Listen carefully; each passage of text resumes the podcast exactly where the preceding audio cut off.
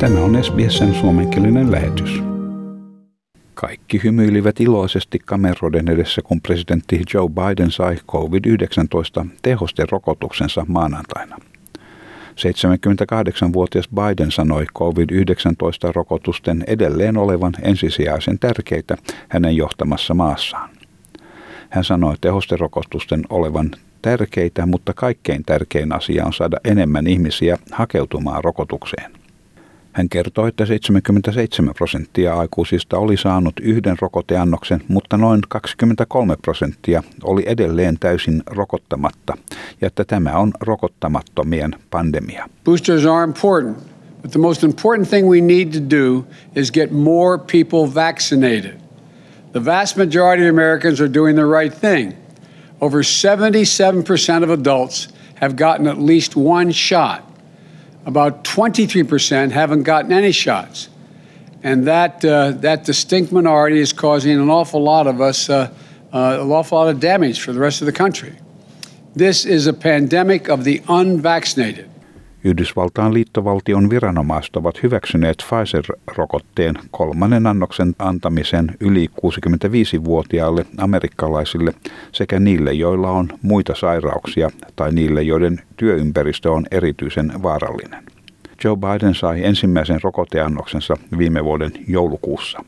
Hän kehottaa nyt muita jo rokotettuja hänen ikäryhmässään olevia amerikkalaisia seuraamaan hänen esimerkkiään. That's because the Food and Drug Administration, the FDA, the Center for Disease Control and Prevention, the CDC, looked at all the data, uh, completed their review, and determined the boosters for the Pfizer vaccine are safe and effective. They've had all the data they need. And last week they laid out who is eligible for those boosters for now.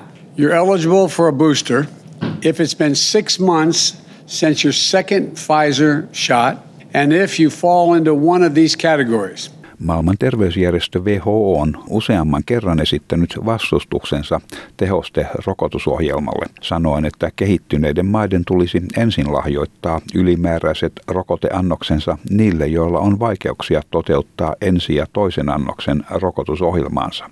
Mosambikin ulkoministeri Veronica Nathanael Makamo Diovo kertoo hänen maansa olevan niitä, joilla ei ole tarpeeksi rokotetta taistelussa pandemiaa vastaan. Hän kehottaa yhdistyneitä kansakuntia tilapäisesti vaikuttamaan tekijän oikeuksiin niin, että useammat maat saavat mahdollisuuden valmistaa rokotetta. One of the main challenges we, the developing countries such as ours, are faced with relate to access to essential medicines and vaccines. We are in favour of a temporary waiver of certain clauses of the agreement on trade related aspects of intellectual property rights to allow an efficient response to the COVID 19 pandemic. Vaccines represent today an essential goods intrinsically linked to the right to live and to life. Samaan aikaan New York Cityssä ollaan ohitettu terveydenhuollon työntekijöiden aikaraja, mihin mennessä heidän on saatava ensimmäinen rokoteannoksensa.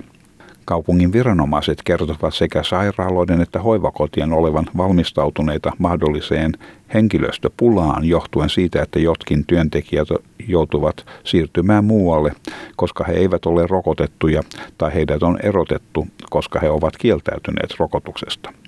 New York City Health and Hospitals ähm, järjestön puheenjohtaja ja toimitusjohtaja tohtori Mitchell Katz kertoi, että hän ei odota ongelmia asian johdosta, koska 95 prosenttia hoitajista jo on rokotettu ja lääkäreistä hieman yli 98 prosenttia on myös rokotettu. Today's actions will be for people who are not vaccinated. They cannot come into our facilities uh, and they will not be paid for their work. New York Cityn pormestari Bill de Blasio kertoo olevansa eniten huolissaan yksityisistä sairaaloista. Am I concerned? Yes, but am I seeing evidence of any substantial shortage in New York City private hospitals? No, I am not seeing that at this moment.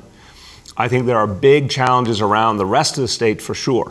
Etelä-Amerikan Chilessä rokotusohjelmassa ollaan käännytty rokottamaan lapsia koronavirusta vastaan.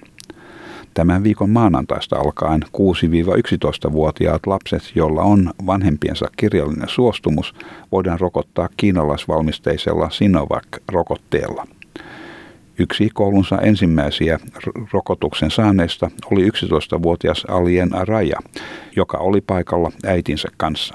Hän sanoi uskovansa olevan paremmin suojattu ja vaikka kävisi niin, että hän saisi tartunnan, sairastuminen ei olisi niin paha. I think it's okay, so we can be more protected. And when I get COVID 19, if I get it, I won't get it so badly. Kiinassa Sinovac ja Sinopharm rokotteiden jakelu on saavuttanut uuden huipun. Kaiken kaikkiaan yli 2,2 miljardia annosta on tähän saakka annettu. Pääkaupungissa Beijingissä on jo täysin rokotettu 98 prosenttia pysyvistä yli 18-vuotiaista asukkaista. Israel, jolla on myös hyvin kunnianhimoinen rokotusohjelma, on antanut muulle maailmalle ankaran varoituksen.